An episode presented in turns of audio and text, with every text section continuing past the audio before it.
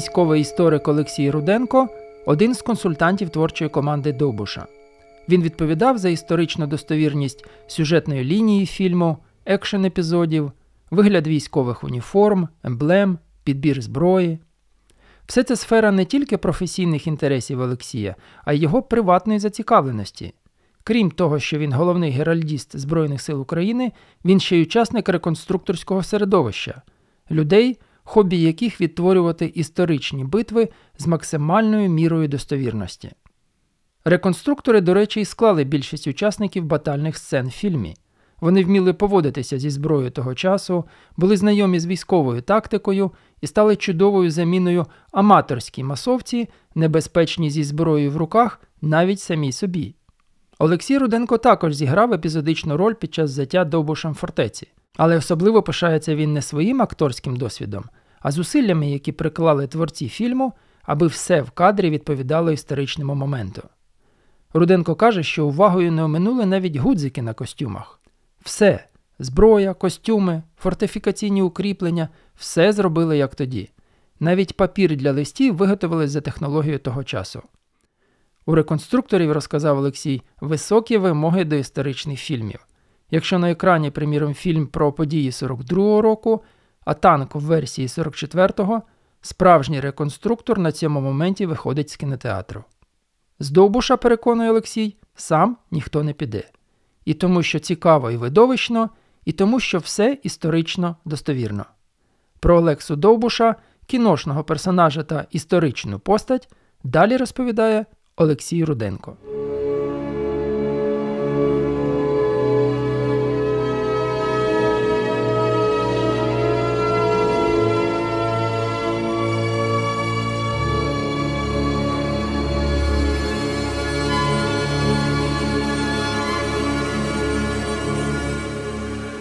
Ну, я вам скажу, що я з Лесем познайомився дуже давно, ще коли він починав знімати козака Мамая. І я зрозумів, що в нього така бінарна свідомість. З одного боку, він, звичайно, збирається на історичний якийсь матеріал. Але з будь-якого історичного матеріалу він е, створює власну неповторну якусь історію, пропущену через його свідомість. Так само було і з Довбушем. Я вам скажу, це рідкісний випадок, коли ми з ним зустрілися ще до того, як він почав писати сценарій. Як правило, у нас консультанти включаються в процес. Е, створення, коли вже написано який-небудь е, абсолютно чудернацький, е, якщо не сказати більше, сценарій, і по суті роль консультанта полягає в тому, щоб хоч якось прикрити якісь, скажімо, шпарини, дірки. Якісь абсолютно неймовірні непотрапляння в епоху в історію. Е, тому, звичайно, Лесь спирався на історичний матеріал, але е, коли ми кажемо про постать Довбуша, е, то тут дуже багато, скажімо, реконструйованого. Бо ті, хто цікавився цією постаттю, вони знають, що нам відомо місце народження, дата народження, яка була родина. Потім у нас провалля на 38 років. І потім, е, тобто він народився в 1700 році в Печеніжині. А потім він вигулькує аж в 1738 році, і е, ми знаємо про його бурхливу діяльність аж до останнього його дня. Е, це, по суті, 7 років його життя. Все інше для того, щоб зняти такий е, романтико-біографічний фільм, е, довелося вигадувати. Але вигадувати на підставі існуючих матеріалів, підозр, якихось наукових е, припущень, вивчаючи і реальну біографію Довбуша, і романтизовану. Бо абсолютно зрозуміло, що з точки зору права будь-якого.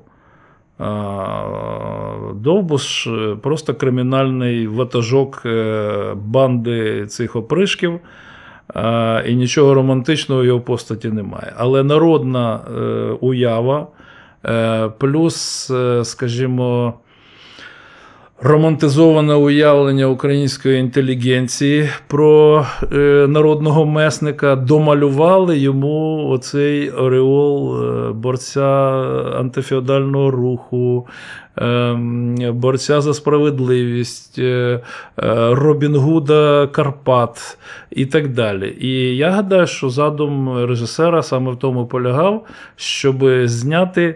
Е, Фільм е, легенду, але який спирається на якусь частину історичного матеріалу. Е, нашу місію як консультантів ми бачили саме в тому, щоб підтримати в цьому режисера, бо це абсолютно непересічне кіно. Я, я бачив багато вже там шматків, навіть тих, що ще ніколи нікому не показували. І я вважаю, що це вийшла от така складна історія про складну людину на тлі складної епохи. А скажіть, будь ласка, що саме залишилося про цю історичну е, персону документально? Згадування в польських джерелах, легенди, епоси, вірші. Що... Ну, по-перше, ми маємо справу вже з цілком регулярним суспільством Речі Посполитої того часу і українських земель, включених до її складу. Е, Ми маємо купу протоколів, допитів. Так званих конфесатів, е, опришків, е, яких, е, в тому числі учасників угруповання Довбуша, свідчень писемних документів, описів його, я би сказав, пригод, які насправді були злочинами. Тобто є, є ціла купа писемного матеріалу. Є купа свідчень свідків, е, причому як прижиттєвих за життя Довбуша, так і взятих від свідків вже за, е, за, після його смерті. Вони відрізняються, до речі. Там люди, які, е, так би мовити, його сучасники, описували історії не так романтично, як вже їхні нащадки. І плюс ми маємо деякі, скажімо, в фільмі е, є е, розгорнуто деякі припущення, які документально не доведені, але, е, як ми вважаємо, є, скажімо так, емоційною правдою. Мова про що? Походження його прізвиська прізвища. В польських документах він постійно фігурує як Добощук. Це форма, яка утворюється від прізвиська його батька, прізвища е, старого Василя Довбуша. Якби зараз давали паспорти, він був би е, Олекса Васильович Довбуш. Прізвище непросте і е, польською мовою Добош, Довбиш це барабанщик. Це людина військової музики. І до багатьох дослідників, істориків виникло припущення, що і батько старий Довбуш, і Олекса Довбуш якимось чином мали е, відношення до військової справи. Е, Через що ми це ще знаємо? В описах, які залишили сучасники, вороги, так би мовити, представники королівських адміністрацій, представники магнатерії. Е, Вони всі відзначали, що він е, свої акції е, терористичні влаштовував як людина, яка має бойовий досвід. Тобто е, команди, якісь хитрі ходи. Йому вдалося оволодіти е, на певний час Богородчанською фортецею. І тому, коли ми з Лесем розмовляли ще до написання сценарію, е, він казав, що дуже не круто показати Довбуша як просто загумінкового бандита з Карпатських гір. Оця історія про те, що в нього був, е, всі відзначали, що в нього є військовий досвід, навіть якщо це не підтверджено жодним документом, е, ну багато чого не підтверджено документом. Е, Треба якось відтворити в фільмі, тим більше, що задача режисера була дуже складна відтворити, по суті, запропонувати власну версію біографії Довбуша, яким чином він став таким, чому він став таким. І просте пояснення, що він був бідний і мстився багатим, воно не влаштовує нікого. Е, Це занадто спрощена така е, майже комуністична схема. Тому нами було відтворено події, в яких Довбуш міг взяти участь, якби те, що ми зараз е, з подачі науковців стверджуємо, було правдою.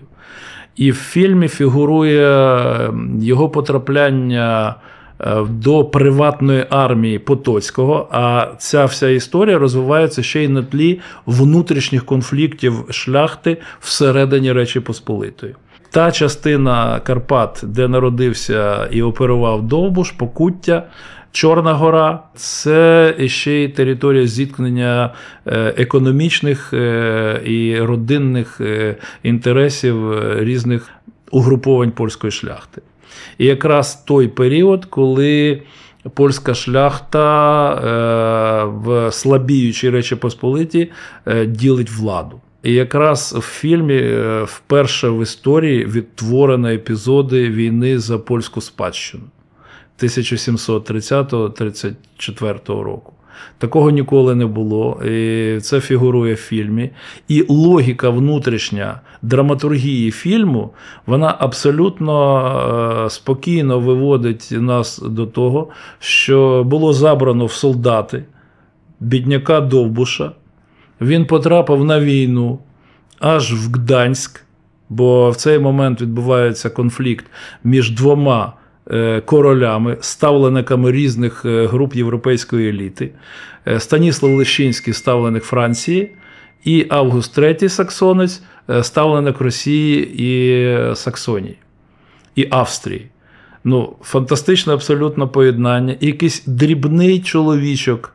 Десь з Карпат опиняється втягнутим в вир європейської історії, яка вирішується в пороховому диму під стінами Данцига. Це було надзвичайно відповідальна, приваблива задача. Звичайно, це вигадка. Вигадка чому? Тому що у нас немає документів, що такого-то числа. Е, у нас же дуже люблять. У нас е, професійні історики, вони взагалі завжди дуже обережно висловлюються про дати, цифри. Вони е, оперують словами гіпотеза, не підтверджено, можливо. А в даному випадку нас це не влаштовувало. Е, звичайно, ми далекі від думки. От є, мені сподобалося дуже один жартівник написав: це це в історика професіонала, в нього немає доказів, е, чим займався той чи інший князь там тисячу років тому. А в історика-аматора. Рано вранці, 6 е, червня 1115 року, Святополк Каянний прокинувся і вирішив: пора починати різню. От е, в даному випадку ми коливалися між е, двома такими силою і харибдою фантазії і реальної історії. Тому, звичайно, ця історична складова, коли можна було представити, яким чином е, потрапляє Довбуш до війська, е, що це за військо. Він не міг потрапити до регулярних військ, бо мешканців Карпат цих е, не брали просто категорично до регулярних військ Речі Посполитої, які, до речі, були дуже слабкі. Він міг потрапити тільки до приватної армії. Яким чином виглядала ця армія, які в ній були підрозділи? Там є в історії зберіглися декілька прізвищ якихось персонажів, і наша задача була викласти цю драматичну лінію, яким чином Довбуш виявився замішаний в цих цих історіях, як він взаємодіє на цьому зіткненні інтересів е, польської шляхти, яка володіє цими землями. Е, конфлікт між родинами Синявських, Яблоновських і Потоцьких поділ не тільки влади, а й економічного інтересу. Там соляні е, розробки. А сіль е, це стратегічний продукт. Е, і тут опиняється на стику цих всіх історій, опиняється Довбуш. Так само романтична лінія в кіно. Історію про кохання ніхто не відміняв. Хоча доведення цієї історії це, це скоріше легенда. Наприклад, з історичних матеріалів, з е, допитів е, полонених е, опришків, з показів тих, хто їх ловив, а там були цілі підрозділи, таких карпатська міліція, вони називали смоляки. Там фігурує, до речі, і ватажок цих смоляків Пшелуський, його антагоніст. І вони всі стверджували, що Довбуш був одружений його дружина брала участь в його ексцесах. А при цьому є романтична лінія такої собі дзвінки дружини е, Шенкаря, який, власне, і вбив потім Довбуша. І я впевнений, що без історії романтичного кохання фільм би ну, втратив би там половину своєї, так би мовити, привабливості. І, звичайно, у Саніна він в фільмі є. І треба було прослідкувати, яким чином це відбувається. І там, мені здається, що стосується логіки, е, якої дотримувався режисер, е, створюючи, вибудовуючи цю легенду, це дуже логічна річ. Це людська історія. Е, може, не ідеального, більше, ніж не ідеальної людини. Але оця романтична лінія вибудовується, що він не зміг з нею побратися, бо забрали військо, поневірявся після втечі з під Гданська, е, пройшов з півночі Польщі, аж повернувся на батьківщину, а вона вже вийшла заміж. Дуже логічно і в, скажімо так, в моралі того часу. Хоча доказів е, знову таки немає. Можливо, це погано, можливо, і добре. Бо інколи я дивлюся біографічні фільми, коли ти точно знаєш. Про людину, про яку відомо все, і все одно на екрані відтворюється абсолютно якась інша історія. Так дуже часто буває. Навіть з замиранням серця зараз чекаю як прихильник Наполеона, чекаю виходу фільму Наполеон е, Рідлі Скотта. Я вже бачив е, трейлер, і я вже бачу, які там є, так би мовити, з історичної точки зору е, косяки. Але я впевнений, що як міцна, міцно збудована історія, концепція. В Рідлі Скотта вона буде ефектною для глядача. А такі е, фанати, як я, там будуть е, роздивлятися, що Гудзик не той, там е, вік не той, там, чи то, якийсь персонаж не так виглядає. Це вже дрібниці. Тобто, з цієї точки зору, під цю історію було підкладено дуже багато. Ми готували дуже багато матеріалів. Я вже казав, що вперше в фільмі відтворені епізоди війни за польський спадок, а це конфлікт. Е, там е, там фігурує російська армія е, графа Мініха, яка облягає Данцих. Там фігурують війська Речі Посполитої, місцевий гарнізон Данцига, магнатські війська. Е, там фігурує сам Потоцький, хоча нам відомо, що особисто той самий Юзеф Потоцький там не брав участі. Але це такий збірний там образ декількох потоцьких, які без сумніву на них трималося там е, дуже серйозний шмат, скажімо, істеблішменту Речі Посполитої. Вони там фігурують в якості яскравих представників цієї магнатерія, яка в результаті потім зруйнувала Річ Посполиту зсередини. Мало того, що зовнішній факт. Я вас про мілітарне попізніше ще запитаю окремо. Я хотів запитати, продовжуючи лінію Довбуша.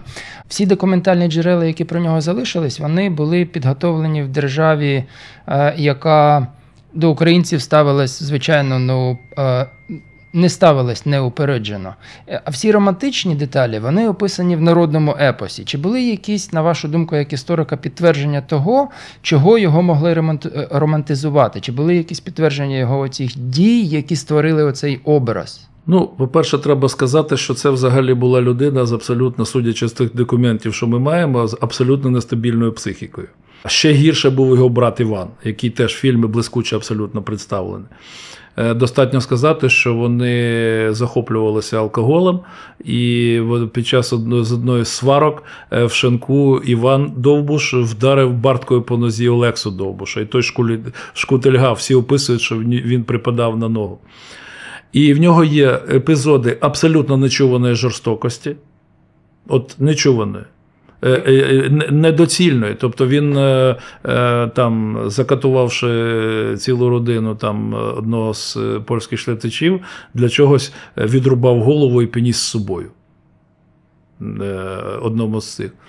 І раптом є описані епізоди, де він раптом сказав е, не чинити шкоди, забрати тільки цінності і залишив е, людей живими.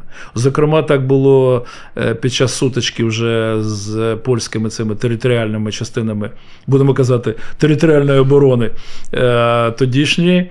Коли він подарував життя своєму головному антагоністу ворогу Пшелуському. Заявивши, що в того є жінка і діти. Хоча до цього абсолютно спокійно е, мордував і вбивав і катував людей, яких були і діти, і дружини. Але через Тому- це легендою не станеш. Він став легендою тільки тому, що українець, чи, чи щось ну, таке по-перше, є? звичайно, е, легендою він став е, тільки серед руського населення, е, серед мешканців е, Карпат е, русинів українців. І найбільшого легендування його постать е, набула вже в 19 столітті, коли взагалі формується е, ну, національний міф. І він, як один з представників е, такого міфологізованої особи, який нібито брав участь в антифеодальній боротьбі. Це було дуже важливо. Взагалі, весь опришківський рух, який, е, звичайно, був е, скоріше соціальним явищем, а не національним. Тому що вони абсолютно спокійно вбивали і українців, е, і поляків, особливо діставалося євреям, але при цьому євреї примудрялися з ними торгувати. Е, В фільмі фігурує абсолютно феноменальна крута лінія е, зустрічі Довбуша з, е, е, з Бештом, тобто засновником хасидизму. Його грає американський актор, який є нащадком. Фантастичний абсолютно хлопець. Е, Ми, коли познайомилися на знімальному майда- майданчику, він настільки був аутентичний, що він от прямо такий от е, єврейський, е, такий от рабин з якогось з минулого. Потім ми зустрілися вже коли фільм закінчився. Абсолютно такий Нормальна людина. нормальний хлопець з Америки. Єдине, що е, в нього е, без всяких контактних лінз фантастичні очі. От е, це ну, от як блакитний колір сяючий. От, і йому не треба було там гриму, ну йому там чіпляли там ці волосся, пейси і так далі. Тобто сказати про період, що він був романтизований за життя, частково так, тому що це ж ще враховують е, знов таки соціальний підтекст. Дуже багато селян були е, бідними, залежали як від власних е, газд, там же ж була коаліція газд, міцних господарів, яким е, страшенно довбуш, е, ясно, що він шкодив, він нападав на них. Е, були лихварі, які давали гроші в ріст, а він їх грабував. Е, найголовніша е, була неприємність це наявність е, боргових зобов'язань зафіксованих, які довбуш. Е, Описують, що він там їх забирав для того, щоб е, нічого подібного. По-перше, він був неграмотний. В нього був опришок е, в його групі, який йому читав, що там написано. Він в якомусь в епізоді він заволодів цими купчими і борговими зобов'язаннями і просто їх розкидав, тобто не читаючи. Е, Це все романтизація пізнішнього часу. Але для нас вона дуже важлива ем, в першу чергу з огляду на те, що це абсолютно нормально. Це абсолютно європейська модель формування національної легенди. Якщо ми повивчаємо уважно, хто такий Робін Гуд, ми дізнаємося, що це дуже далеко від е, істини. Якщо ми почитаємо уважно, хто такий е, Уоллес, Хоробре серце і блискучий фільм е, Мела Гібсона, е, ми зрозуміємо, що Волес не такий. Якщо ми подивимося на ближчі е, аналоги, там був такий герой одразу декількох народів, попередник Довбуша Пинтя. Теж персонаж на винос. Або Юрай Юношик. Дуже часто порівнюють Довбуша з Юношиком. Той якраз, якби зараз давали паспорти, був би словаком. Тобто е, романтизація, е, романтизація відбувається, звичайно, в пізніший період. Але Довбуш виявився з такою е, дуже зручною постаттю. Крім того, існували описи його зовнішності, які теж все-таки зовнішній фактор, візуальний ефект ніколи не треба скидати з терезів. А його описували як легень. От, от він, він був легень. Обвітрене обличчя, е, червоне писали, червоний писок. але при цьому досить високий, кремезний, е, вправний, е, жорстокий. Там же ж у нас в фільмі фігурує його ніж Чепелик.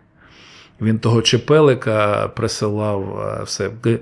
Романтизація образу, ну, треба сказати, що сам Довбуш ще працював над цим. Е, Дуже багато хто казав, що він взагалі продав душу або юдеям, або дияволу. Бо, наприклад, після зустрічі з Бештом немає епізодів, е, які пов'язані з вбивством саме євреїв. Мовляв, вони домовились, що Бешт. По суті, забезпечив Довбушу життя, тому що е, Довбуш багато разів був поранений, скоріше за все, в нього був понижений больовий поріг. Але виду не подавав і вважалося, що його не бере куля. І там в фільмі фігурує оце його знаменитий ніж Чепелик, і плюс ще і я не знаю, я, я от е, цього моменту в фільмі я не пам'ятаю, а в Довбуша були карти. І він присилав як чорну мітку. Е, Знов таки, це роман. У нас пірати це ж це ж морські бандити, але романтика піратства нікуди не дінешся. А в Довбуша е, була така манера, він надсилав майбутній жертві карту гральну з опаленими краями. Тобто, чекай, я до тебе. Оце все створював довкола саме цієї постаті. Оцей от е, ореол спочатку просто, скажімо, нестандартного представника криміналітету, будемо казати. Потім через оцю історію про кохання ще й романтичного героя. Потім на це наклалася спроба соціально вивести в його в лави е, учасників антифеодального руху, а потім через те, що він українець, е, русин. е, Тоді, до речі, коли Довбуш був, ще навіть назви Гуцул, вона ледве-ледве там зустрічалася. Вперше вона фігурує ще, правда, в 16 столітті, але отак міцно за етнографічною групою Гуцули це все закріпилося пізніше, там в кінці 18 століття, вже після смерті Довбуша. Е, І ще й наклалася ідея про це представник національно-визвольного руху. Ясно, що це в першу чергу самим Довбушем і учасниками його ватаги. Для них це було взагалі на невідомо якому місці. От. Але ми ж знімаємо кіно для е, сучасників. Коли кажуть, що ви романтизуєте бандита, ні, ми не романтизуємо бандита. Ми показуємо, яким може бути розлючений українець. Розлючений з різних причин. І не дарма оця постать романтизована. У нас навіть є бригада в Збройних силах України, яка єгерська, яка, яка носить почесне найменування імені Олекси Довбуша. Тобто фільм е, дає відповіді на от такий перелік питань. По суті, це фільм про е, неймовірний е, характер. Може, не найкращий в світі. Бо колись, е, коли були дискусії про український прапор, е, якийсь з українських демократів-романтиків написав, що синьо-жовтий прапор відображає мирний, незлобивий характер е, русина українця. Ну так повна антитеза це Олекса Довбуш. Це якраз інша, інший вимір українського національного характеру, національного духу, і плюс ще й регіональний характер. Оце е, те, що в Карпатах стільки скель Довбуша. І ніхто не знає, де він реально там е, є. Ну, зона, де він оперував. В нього ж загін е, невеличкий. Там е, довкола нього крутилося, може, там пару десятків людей максимум. Е, Точно відомо, що е, сили тих, хто його переслідував, е, оцих смоляків і приватних військ Потоцького, які потім втягнулися в боротьбу, е, в рази перевищували взагалі е, чисельність е, е, цієї ватаги. Я якраз хотів запитати: на піку розвитку опришкового руху Яка сила була за ними, яка кількість, які, які операції масштабні вони проводили, яку загрозу створювали? Це ж, е, ну, давайте будемо казати відверто. Це кримінальні групи, які оперували лише в межах е, якихось там е, певних е, територій, там Кількість округа Станіла. Станіславова. Е, Вони не доходили до великих міст. Ніколи в житті е, ватага Довбуша не пішла би там на Львів, кудись е, е, на, на Тернопіль і так далі. Це все уділ е, невеличких е, частин Карпат. Ну, в першу чергу його називали князем Чорної гори. Це Чорна гора, це невеличка територія е, пасма Карпатських гір, це село Космач, де він був підстрелений, це район Коломиї, Криворівні. Тобто це дуже обмежений регіон, бо не було потреби. Там знаходилися всі потенційні жертви його, е, так скажімо, е, грабіжницьких і мстивих походів. Е, Більше того, він же виконував по суті функції найманої групи рекетирів, тобто газди, які між собою ворогували. Могли найняти групу Довбуша для того, щоб вирішити якісь питання з е, опонентами. Тому це все відбувалося на дуже вузькій невеликій території. Але легендарність руху, звичайно, значно перевищує е, реальні е, оперативні, так скажемо, можливості таких ватаг, як у Довбуша. Це я ж кажу, це, це пару десятків людей і, і пару десятків ще до них притягнутих, втягнутих в цю справу е, конфідентів, е, інформаторів, е, тих, хто з ними торгував. От є дуже цікава історія. З одного боку, перша ж його жертва це родина лихваря Лошака, це євреї. Але це не заважало іншим євреям доставляти групі Довбуша горілку, рушниці, олово, порох для рушниць, тобто, е, по суті, виступати як логістичні центри для угруповання Олекси Довбуша. А я хотів от запитати, це з теперішньої точки зору е, суспільства, в якому закон це основа, е, він ну, бандит, рекетир, але ж тоді суспільство не було настільки зарегульоване. Ті ж князі могли абсолютно використовувати методи е, того ж Довбуша. Він же, мабуть, був просто, можливо, вибився, знаєте, ступив не на своє поле, умовно кажучи, на прерогативу князів там чи, чи, чи інших. Ні, я, ну, Ні? ну, чи він і тоді вважався? По-перше, як тоді, так і, і зараз держава е, виступає за монополію за, на насильство. Він тут переступив межу. приватні армії. Е, ну, наявність приватних армій в Речі Посполитій це дуже давня історія, і вони все одно були вбудовані, так би мовити, в, загальну систему оборони Речі Посполитої. Дуже, до речі, слабкої внутрішньої держави. Бо уявіть собі, це монархія з виборним королем. Раз. На той момент, коли е, живе і діє Олекса Довбуш, це ще й два королі, обрані різними угрупованнями магнатерії шляхти. Відповідно, обидва ці угруповання володіють якимись військами регулярними, е, які підтримують ту чи іншу сторону, і плюс приватними військами магнатів. Тому, звісно, е, Довбуш, по суті, перебирає на себе частину функцій як держави, так і всесильних магнатів на насильство. Але в них воно було запротокольоване, а Довбуш взяв собі його силою сам. Ну, це, до речі, давній, давній український козацький звичай. Бо, наприклад, той же Богдан Хмельницький завжди стверджував, що головне право е, козака це право шаблі. Тобто те, що ти візьмеш на шаблю, в даному випадку те, що взяв Довбуш на бартку. Тобто, в даному випадку він типовий українець, який зневажає е, будь-які зовнішні фактори, які формують там державну вертикаль, причому немає значення чужі е, чи е, там інші. Е, Національний фактор тут найслабший. Ясна річ, що українські землі е, Речі Посполитої дуже специфічний регіон, е, який, до речі, межує з не менш е, законослугняними там угорцями, словаками, там е, румунами. Це, це ж у нього ж банда, оця його, чи будемо казати, група. Вона поліетнічна.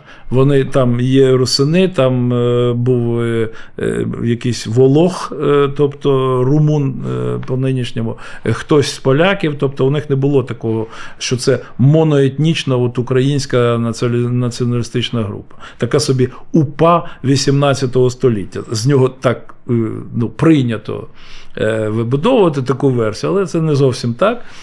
Тому, звичайно, він екстреміст, який перебирає на себе ті функції, які належать е, державі, а в такій державі, як е, Річ Посполита, де вважалося, що є тільки один народ народ шляхта. Малося на увазі, що шляхта це і є народ. Це, це вони репрезентанти держави.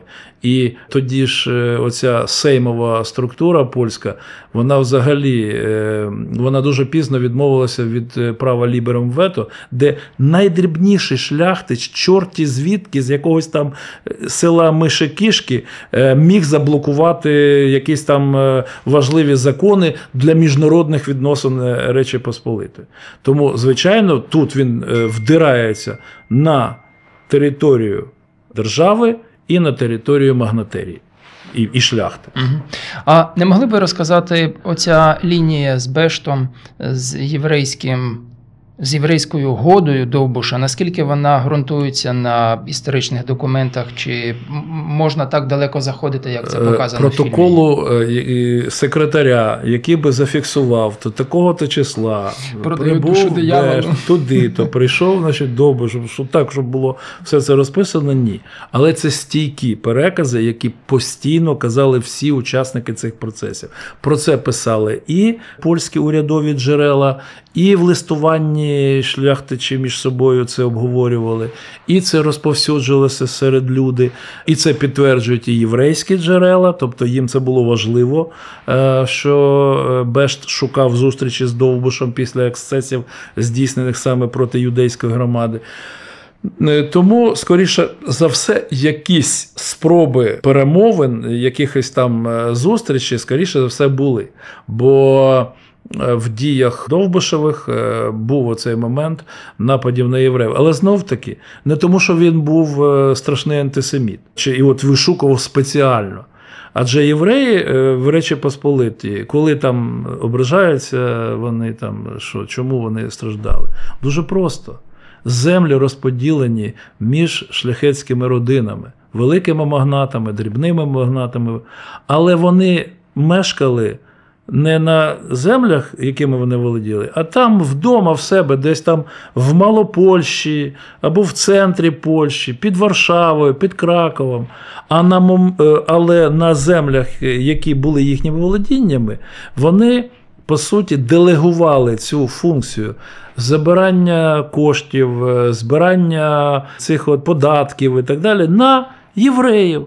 І тому вони потрапляли під перший удар будь-яких народних бунтів від козацьких повстань і ось карпатських оцих от е, ек- екстремістів, які боролися по суті не з людьми, а з людьми як е, функціями.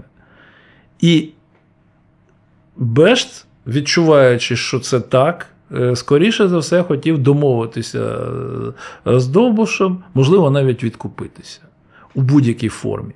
Я не думаю, що він схиляв його до іудаїзму. Е, Він міг з ним просто вести розмову як е, мудра людина, мовляв, е, відчепись від наших. В такому стилі. Бо єврейські, іудейські громади завжди були відокремлені. Оці єврейські кагали на території України, вони жили абсолютно своїм життям замкненим. Дуже рідко вони спілкувалися з зовнішнім оточенням, виключно у формі. Або вони лихварі, або вони шинкарі. По суті, е, це ще історія таких соціально-економічних відносин, е, які були не райдушними, тому що, як правило, українці-росини е, виступали тими, хто заборгував відповідно будь-яка можливість позбутися боргу разом з боргодавцем використовувалася по повній. Тому це абсолютна лінія реальна. І я вважаю, що вона в фільмі відтворена дуже делікатно і точно. А чи е, після зустрічі з Бештом у Довбуша було які, були якісь зміни в поведінці, крім того, що він не чіпав єврейські поселення євреїв? Може, щось якось просвітлення не спостерігалось? Ну, абсолютно, да. Тобто він е, е, діяв абсолютно спонтанно, хаотично. Е, Були моменти, коли на нього нападали навіть, е, ну я би сказав, е, напади якогось хаотичного безумства. При погромі е, якоїсь там е, садиби він е, розтрощив е, люстерка, порозбивав посуд. Ну тобто абсолютно деструктивні, абсолютно незрозумілі речі. Забрав там е, в якомусь е, місці, він забрав сім битих талерів. Ну, це ні про що. Це, це, це не сума, яка цікавить е, такого, знаєте, амбітного Зрозуміло. ватажка опришків. Е, Про гроші. Яку, на вашу думку, він міг сколотити от цей скарб, який там в експедиції ходили, дивились, і яке історичне, історичну вірогідність існування цей скарб взагалі має? Дуже сумнівно, е, я скажу чому. Ну, по-перше, коли ми кажемо про ті суми, про які йдеться при його цих всіх е, е, реквізиціях, грабунках, вони там вони ж ну, задокументовані. Там 7 талерів, тут 30 талерів, там 200 талерів. Але все одно це на, ту епоху це не такі великі гроші, е, які можна було набити скарби. Але скарби всі, всі казали про скарби, і є свідчення. Справа в тому, що він же не одразу помер. Коли він був е, підранений 23 серпня е, цим дзвінчуком, то він зміг подолати після цього відстань, як писали, двох польотів стріли. Ну, умовно кажучи, 200 метрів він десь від того космича вгору відійшов, дістався до якогось е, місця. Причому в нього була агонія, він е, помирав довго, тому що хтось його ще й навідував, тому що біля нього було знайдено коновку з молоком. Йому хтось приніс ще підтримати його сили. І нібито, коли він уже відходив, бо- з ним було двоє опришків, теоретично вони мали його вбити. У них була така традиція, що не залишати своїх. І його питали: Олекса, де скарби? А він відповів: Я знаю, гори знають, і більше ніхто того не знає. Нібито це одні з останніх його слів. Судячи з відповіді, я підозрюю, що ніяких скарбів не було. От. Або е, це е, може скарби по відношенню до чого. Його батько відносився до категорії найбіднішого селянства. Він був комірник, тобто він працював за комірне, по суті, за їжу. Він не мав навіть власної колиби, власної хати. І він працював чужих людей. Олекса виріс в злиднях. Тому по відношенню до свого тодішнього стану, по відношенню до найбідніших прошарків населення, так, Довбуш е, був при грошах. Але це не ті гроші, про які можна казати, там скарби Довбуша, і ми це собі уявляємо в скрині, де е, якраз в фільмі цю лінію я вважаю, що Олесь теж е, да, він романтизував. Там є абсолютно феноменально круто знятий епізод, такий в стилі. Ну, я цей жанр називаю не вестерн, а істерн. В стилі істерна, де грабунок диліжанса з е, грошима. Дуже, до речі, цілком зустрічається купа цих документів про напади на от такі от переїжджих, на якісь транспорти. Але щоб Олекса зміг сколотити таке прямо шалене е, багатство, я не думаю. А про військову тактику е, опришків можете розказати? Ви брали участь в батальних сценах? Я- Як загалом це в них Ну, відбувалося? По-перше, це звичайна е, е, банда місцевих, які е, діяли спонтанно. З протилежної сторони Карпат, з того боку, там, де Польща, е, де Татри, де Словаки, де угорці, таких людей назвали збуйники. Ну, збойники, вбивці, е, такі лихі люди. В них не може бути військової тактики, е, про яку ми кажемо. Але у них є в спогадах е, учасників цих е, баталій, є, що він все-таки намагався організовувати цих людей е, певним чином. Це годинник. Е, Певним чином е, він командував. В нього були якісь команди подібні до військових, е, що його слухалися, що у них були все-таки якісь прийоми, які кажуть про те, що принаймні він сам, або може ще пару там опришків, мали якесь відношення до служби в армії. Зокрема, на це наштовхують, я вже згадував аналоги, так би мовити, прототипи Довбуша. Той же Юра Яношик е, служив в австрійській армії свого часу. І багато в чому казали, що їхні біографії в чому співпадають, тому е, все-таки в Довбуша було щось, що схоже на військову тактику. Зокрема, е, взяти Богородчанську фортецю, яку боронив гарнізон, це все-таки військова операція. Тому, скоріше за все, все-таки якимись навичками він володів, хоча і не був, звичайно, там полководцем, офіцером, так би мовити, як з нього там інколи намагаються зліпити. Супер. Е, Дякую вам дуже. Я що ну, от в мене були які думки, я запитав. Можливо, я щось цікаве пропустив, може щось дивіться, додасте. в фільмі дуже велика лінія історичного антуражу і костюм. Е, Значить, е, ми спиралися, по-перше, на вивчення історичного матеріалу. Його дуже мало. Я спеціально для того, щоб консультувати вправно, купив книжку Гуцульщина Володимира Шухевича, е, перевидання видавництва Олександра Савчука. Але українські історики відрізняються від інших е, тим, що у них дуже розпливчаті хронологічні межі. Шухевича от така книжка, товста і так далі. Але коли ти починаєш е, читати там деталі, коли з'явився той чи інший вид одягу, коли з'явився той чи інший вид озброєння, спорядження, аксесуарів і так далі, це дуже розпливчато. 16-18 Так, і от воно так е, гуляє. Е, Звичайно, тим більше, це консервативний народний одяг певного історичного регіону. Тому в фільмі, наскільки було можливо, відтворено те уявлення, як це могло виглядати. Е, Я вже читав, ну з'явилося пару критиків, що, мовляв, оці всі красиві мосяжні прикраси на опришках, оці величезні широкі череси, характерні для сучасного гуцульського одягу. Мовляв, вони тоді ще не з'явилися. Ну, спірне питання, тому що відомо, що наявність цих чересів е, спостерігається ще в ранньому феодалізмі. Е, Що могло е, викликати зникнення його, і потім раптом поява в кінці 18 століття. Надзвичайно цікавий матеріал етнографічний саме про одяг і традиції гуцулів залишив, як це не дивно, француз. В німецьких джерелах він пише це Гакет, насправді він Бальтазар Аке. Він е, потрапив в полон до австрійців під час Семилітньої війни і залишився підданим Австрійської імперії, е, мешкав у Львові певний час і описував населення Карпат приблизно 1780-х років. Це 40 років після Довбуша.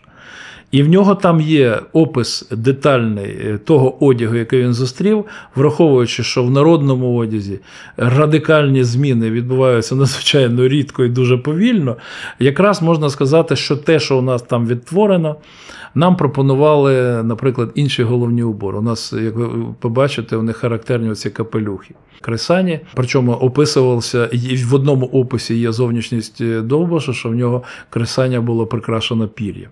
Але нам пропонували варіанти, коли населення цього регіону дуже поліетнічно, там е, русини українці, угорці поруч, вони носили фантастичні абсолютно там е, е, шапки, такі високі, з прикрашені мушлями каурі.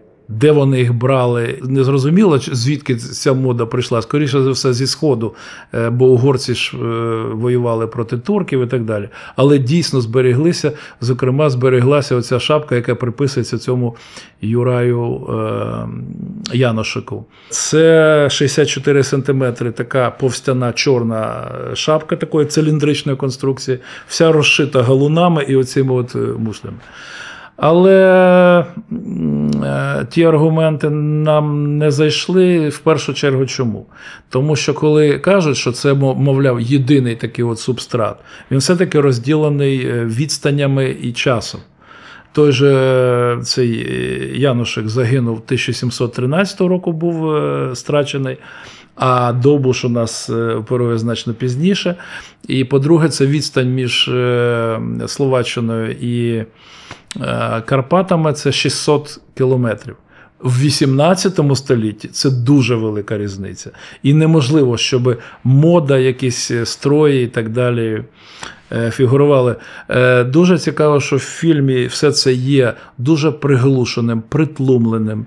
Описується в джерелах саме польських того часу. Е, Мало того, описується, в якому вигляді було знайдено тіло Довбуша. Його ж описали повністю, в чому він був одягнений. Так він був одягнений в сірак, е, накритий гуглею. Це вовняна повстяний такий плащ, накидка, я би сказав. І на ньому було дуже цікаво. І в фільмі це є. Е, мені дуже сподобалося навіть в трейлері фільму. Довбуш в темній сорочці. В темній. Чому? Тому що його було знайдено в сорочці, просякнутій жиром і дьогтем. Від паразитів. Тобто це цілком прагматична така річ. Ясно, що це не високоякісна чорна вишиванка, яку можна було уявити. Але в фільмі це досить делікатно зроблено. Тут костюмерам респект і уважуха, е, тому що все-таки це дуже близьке до, до реальності. Те саме озброєння. Там такий був Олег, е, який займався зброєю. Там дуже ретельно відтворено зразки озброєння, як опришків, так і їх противників. Я хотів, до речі, запитати, автори фільму кажуть, що вони багато використовували реальних музейних експонатів. Зброю відновлювали всю, чи у когось є щось автентичне? Е, ну, по-перше, є колекції, якими користався Санін е, там, в західному регіоні. Е, Навіть в Космочі є музей е, Олекси Довбуша, де власники музею стверджують, що у них оригінальні пістолі Довбуша. Ну, це нереально, але е, дуже близько. І дуже багато реплік виготовлялося спеціально для фільму. Гуцульські бартки, предмети озброєння. Е, Регулярних е, підрозділів Речі Посполитої, підрозділів Приватної армії Потоцького, одягнених на західноєвропейський манер. Використовувалося озброєння гайдуцького типу і одяг гайдуцького типу для оцих от смоляків. Смоляки це взагалі дуже цікава формація. Е, Вона формувалася власне з тих же мешканців Карпат. Це по суті е, яструбки, тобто це набрані з місцевих людей, які знали місцевість е, українських цих карпатських селян, які якраз воювали проти опришків. Це, це дуже по-нашому під командуванням польських е, офіцерів. І там теж відтворення, ці всі гайдуцькі магерки, жупани, це, це достатньо близько до реальності. У нас я просто я читаю періодично тих, хто вже продивився трейлери, і я вже дивлюся е, критиків. Значить, критики. Що, мовляв, ніхто не довів, що у Потоцького було власне військо, одягнене в мундири західноєвропейського зразка. Тим не менше, ми маємо купу артефактів, зафіксованих, запротокольованих, де самих мундирів може і не збереглося, так приватних армій, але аксесуари, наприклад, гренадерські шапки з символікою магнатерії, не державною символікою Речі Посполитої, а з гербами любомирських. Паців е, і тому подібних родин. І, зокрема, серед іншого є накладка на патронну суму, яка у нас фігурує, і вони у нас в фільмі були відтворені, з гербом потоцьких пилява. Це означає е, те, що, хоча точно не доведене, але цілком можливе. Крім того, в традиції Речі Посполити нас е, теж я там десь вже прочитав критиків, що, мовляв, мундири переважно регулярної армії Речі Посполити були червоні з білим і синім. На секундочку, е, в польській традиції ще в 17 столітті дуже часто барви, це називалося мундир, барва. Барва підрозділів відтворювала гербові кольори того чи іншого магната чи шляхтича. Так от, герб потоцьких Це вони, у них було два варіанти: золота пилява, тобто така хрестоподібна е, фігура в синьому полі, або срібна пилява, біла фігура в срібному полі. І в даному випадку е, мундири того підрозділу, який фігурує в фільмі, е, це приватне військо Потоцького, яке цілком могло мати такі мундири. У нас просто і це описано в польських істориків. Ми консультувалися з е, польськими колегами. Взагалі, польська присутність в фільмі е, достатньо відчутна, бо актори польські, озвучка польським, польською мовою присутня тих персонажів, які треба. Це, це цілком вірогідний епізод. І я особисто пишаюся, що у нас в фільмі відтворено роту регулярної піхоти війська Потоцького штатної чисельності. Там понад 100 чоловік масовка, е, саме е, цей е, польський підрозділ з відтвореними прапорами, які могли виглядати.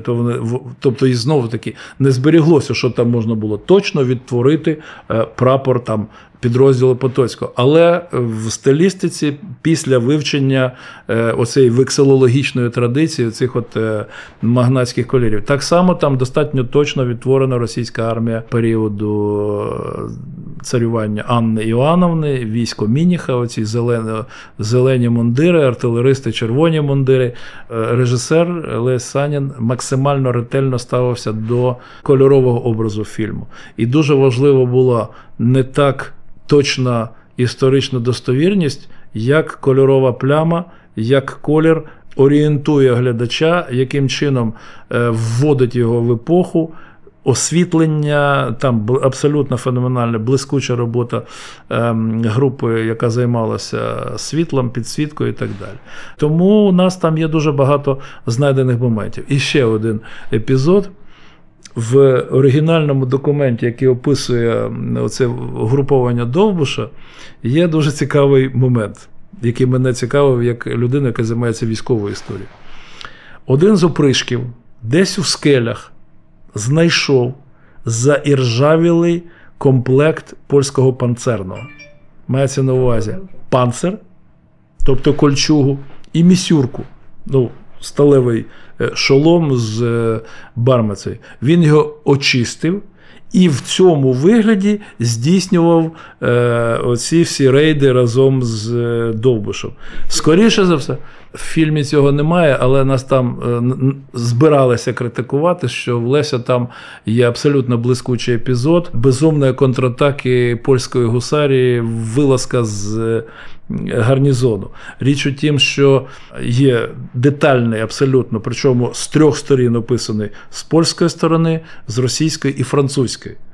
Це це фільм не про облогу Данцига, тому е, там немає таких точних. Але один з ключових епізодів оборони Данцига 1732 року це фатальна атака російської армії на редут Хагельсберг.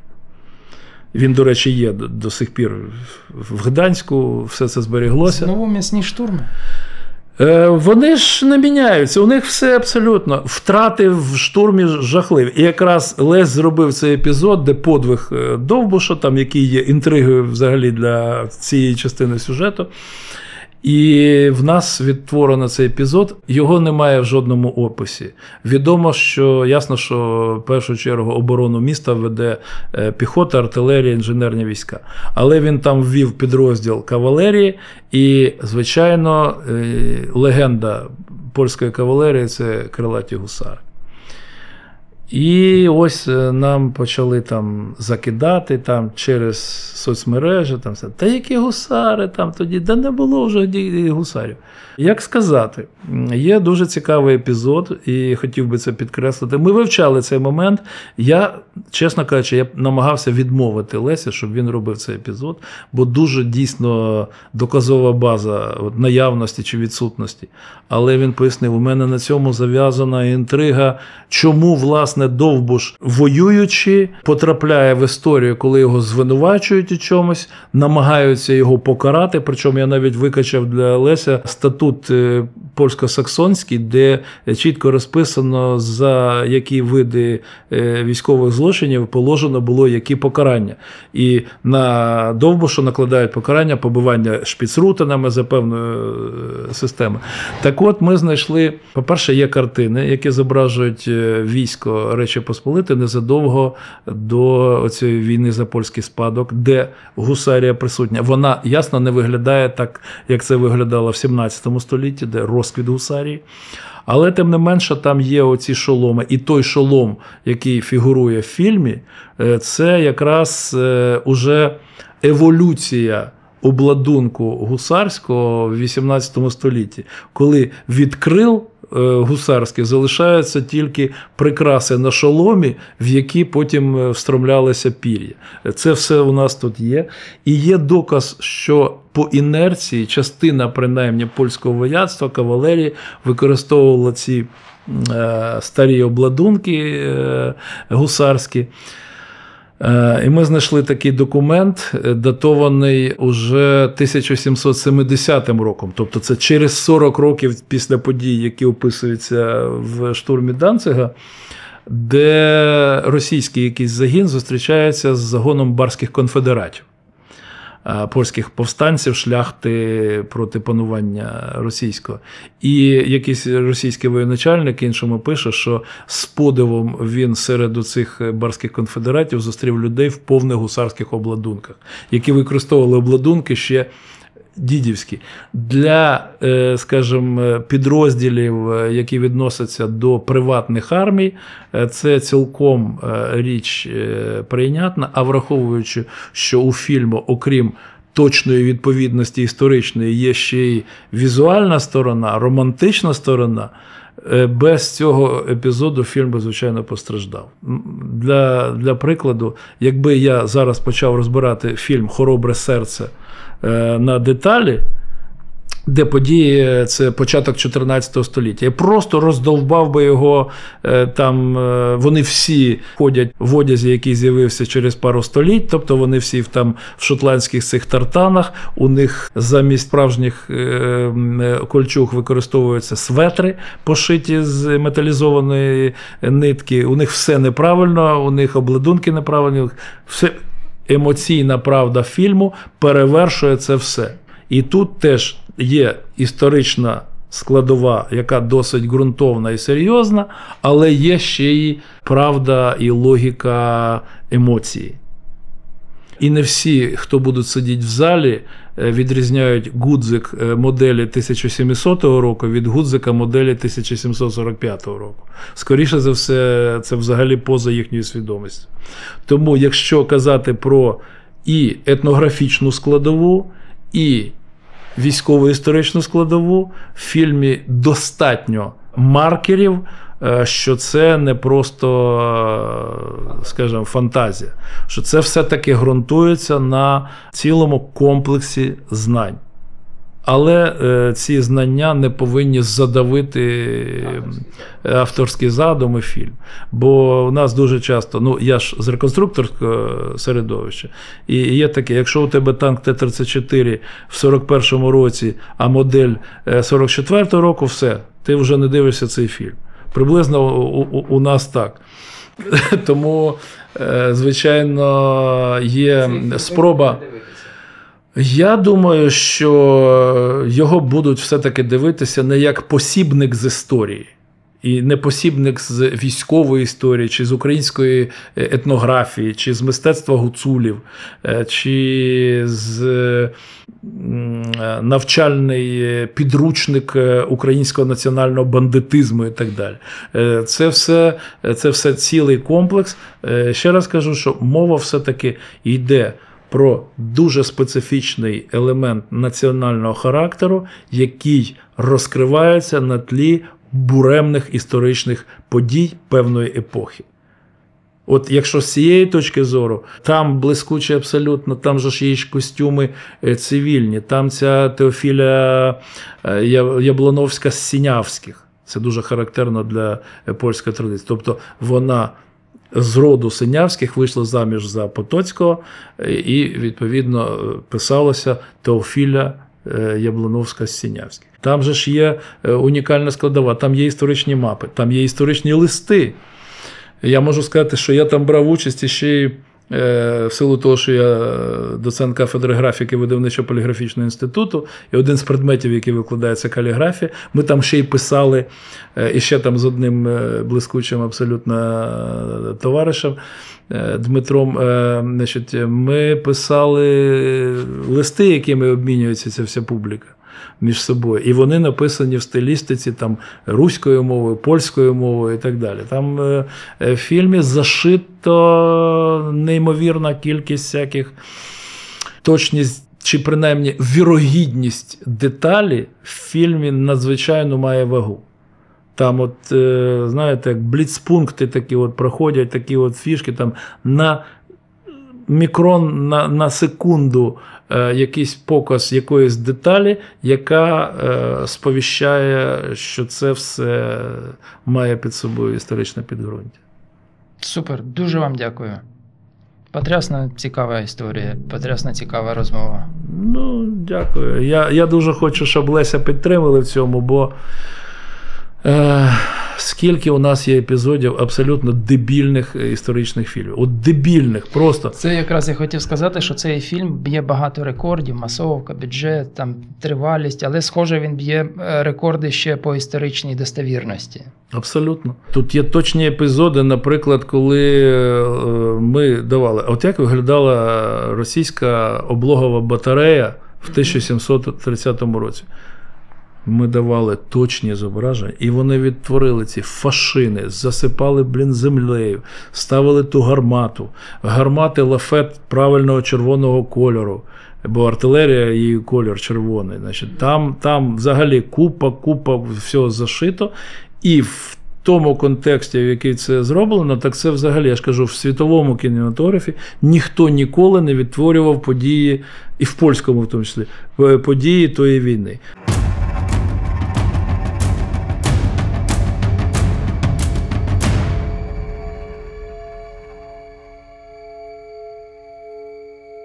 Виробництво студія Аудіокрафт. Автор Геннадій Гармаш. Монтаж Наталія Логвиненко.